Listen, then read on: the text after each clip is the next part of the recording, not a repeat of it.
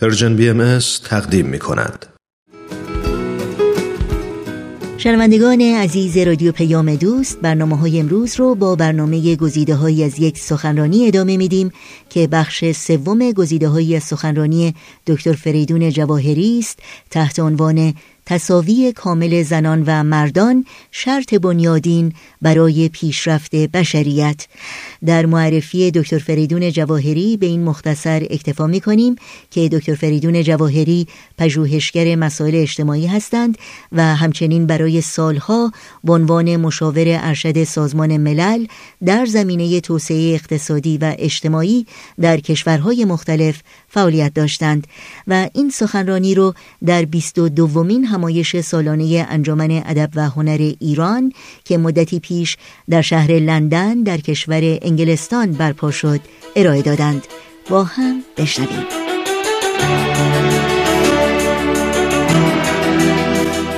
تجربه بهایان ایران در مورد برقراری این البته انگیزه احبا بهایی ها این بود که حضرت بها فرمودن تصاوی وگرنه سنت و رسم و رسوم اجتماع دور خودشون کاملا خلاف این بود.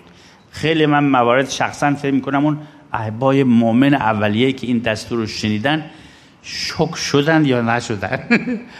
با خودشون نگفتن این چجور دستور الهی است؟ آخه این که نمیشه. چون تصور این که من فکر می‌کنم البته ایمان داشتن قبول هم داشتن ولی چطور اینو میشه پیاده کرد؟ ابدا اطلاعی نداشتن. نمی‌دونستن. بنابراین هیچ تغییر فوری هم نمی‌بینید. نمی‌بینید که یه شخصی به حضرت بها ایمان آورد و فردا صبحش یه دفعه تغییر کرد و مردی شد که می‌دونست با نقص زن و مقام زن چطوری کار بکنه. ولی از جایی که ایمان داشت چه کار کرد؟ بچهش رو تربیت کرد که سعی کنه این رو یاد بگیره. اگر در صحبتی با همسایش دوستش بود و استعداد می‌دید اون مطلب رو ذکر می‌کرد. اگر در زندگیش اتفاقی میافتاد که عکس عملش بر اساس سنت قبل مثلا خدای نکرده خشونت به زن بود می‌دید دیگه حالا نمی‌تونه این کارا رو بکنه. دوباره در همین زامبیه که از دوستان خیلی صمیمی من یه بار آمد پیش من خیلی ناراحت یه 150 کیلومتر راه رفته بود که بیاد منو ببینه.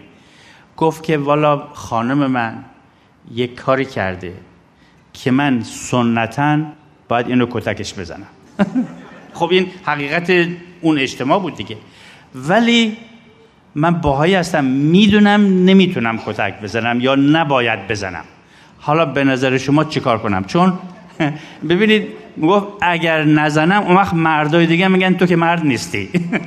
یعنی اشکال این مسائل این مسائل فرهنگی خیلی زیاد است و من هیچ وقت یادم نمیره چه بحث قشنگ داشتیم که این بعد خودشون بر اثر مشورت به این نتیجه رسید که برعکس این یه موقعیت بسیار مناسبی است که نشون بده به همه که ما به یه مرحله از بلوغ رسیدیم که این کار چقدر زشت است و ناب منظور این است که مؤمنین اولیه به حضرت در ایران از این مشکلات داشتن. ولی همونطور که عرض کردم مثلا در بین اشعار شعرهای بهایی می‌بینید که این رو هم به شعر گفتن در کلاس ها کتاب ها نوشتن جزو فرهنگ جامعه کردن یکی از اشعار قشنگی که من در این مورد دیدم تیر بشریت است دارای دو بال یک بال نسا است و دیگر بال رجال. این هر دو به هم تا متساوی نشود لاف از تیران مزن. که امریست محال. یعنی از همون اول این تصویر ذهنی رو حتی شعرها هم کمک کردن که اگر من به طور خلاصه ارز کنم که اقدامات جامعه بهایی چی بود به نظر من اقدامات جامعه بهایی دو هدف کلی داشت. یکیش آگاهی مردان از این واقعیت بود که مردها رو کمک بکنن که از این واقعیت آگاه بشن و بدونن که وظیفه خودشون چی هست و با این تضادی که با رسم و رسوم اطرافشون هست چیکار بکنند؟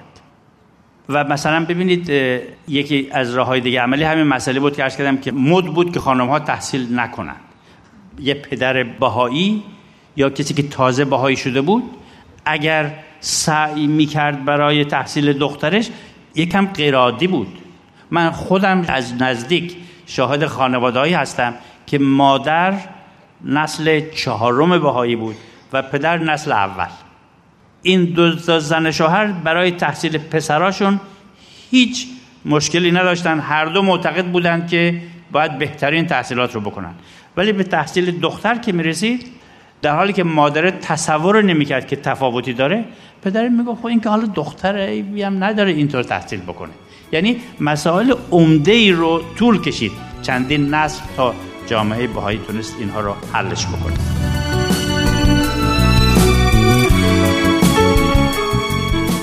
با رادیو پیام دوست همراه هستید و به برنامه گزیده های از یک سخنرانی گوش می کنید که بعد از لحظات موسیقی توجه شما رو به ادامه این برنامه جلب می کنم.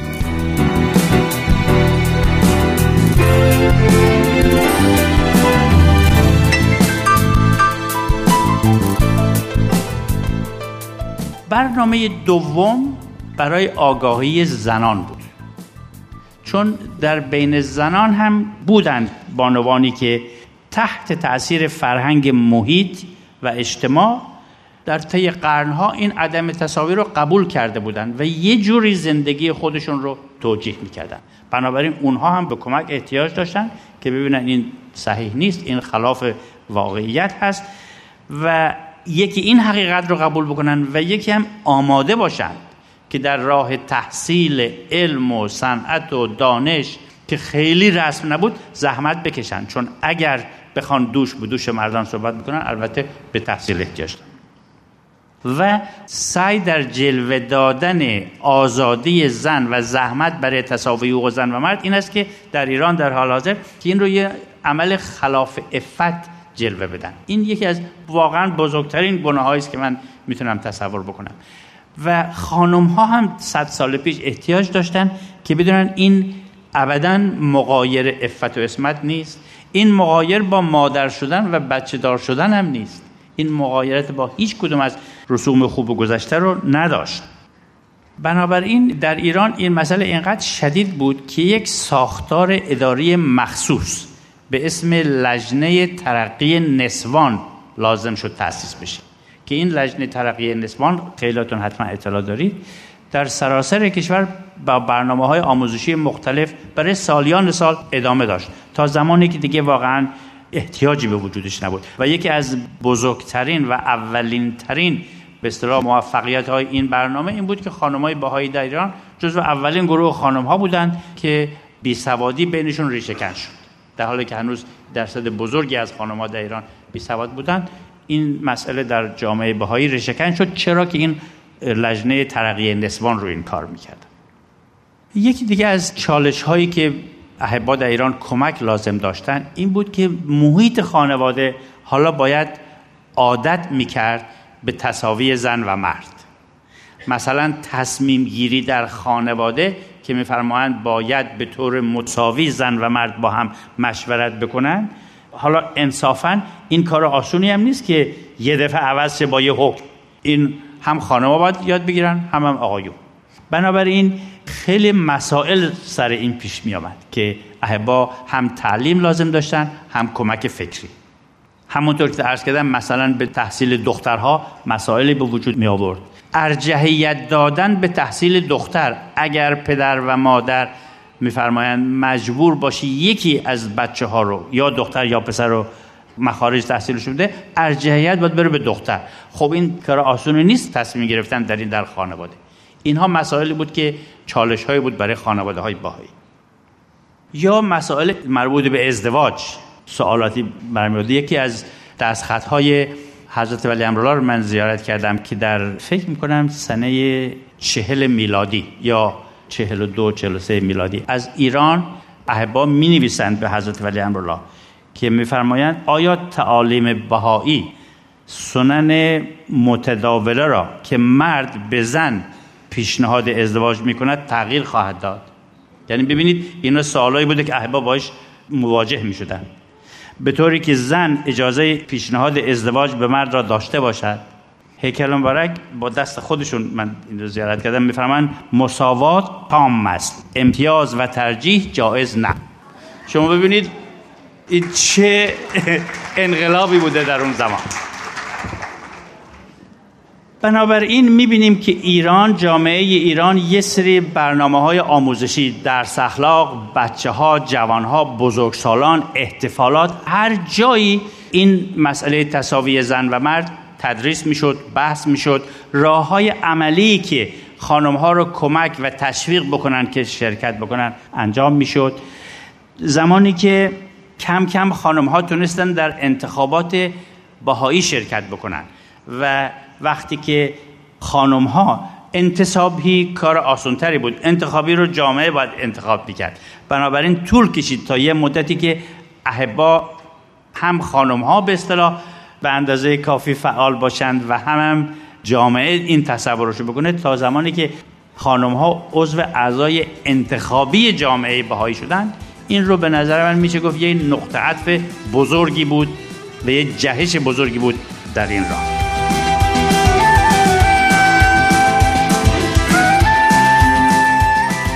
و برای شنیدن بخش بعدی گزیده های از سخنرانی دکتر فریدون جواهری در پیام دوست هفته آینده همین روز و همین ساعت با رادیو پیام دوست همراه باشید. تا نگاهم بر روی تو افتاد شب معجزه ای شد که در چشم تو رخ داد. خورشید درخشید و به دریاهای تو تابید. دریا صدایی شد به آواز من افتاد. صد بار اگر افتادم از پا نشستم. صد شب غم آمد ولی من نشکستم. من در پی شهر تو صد بار دویدم.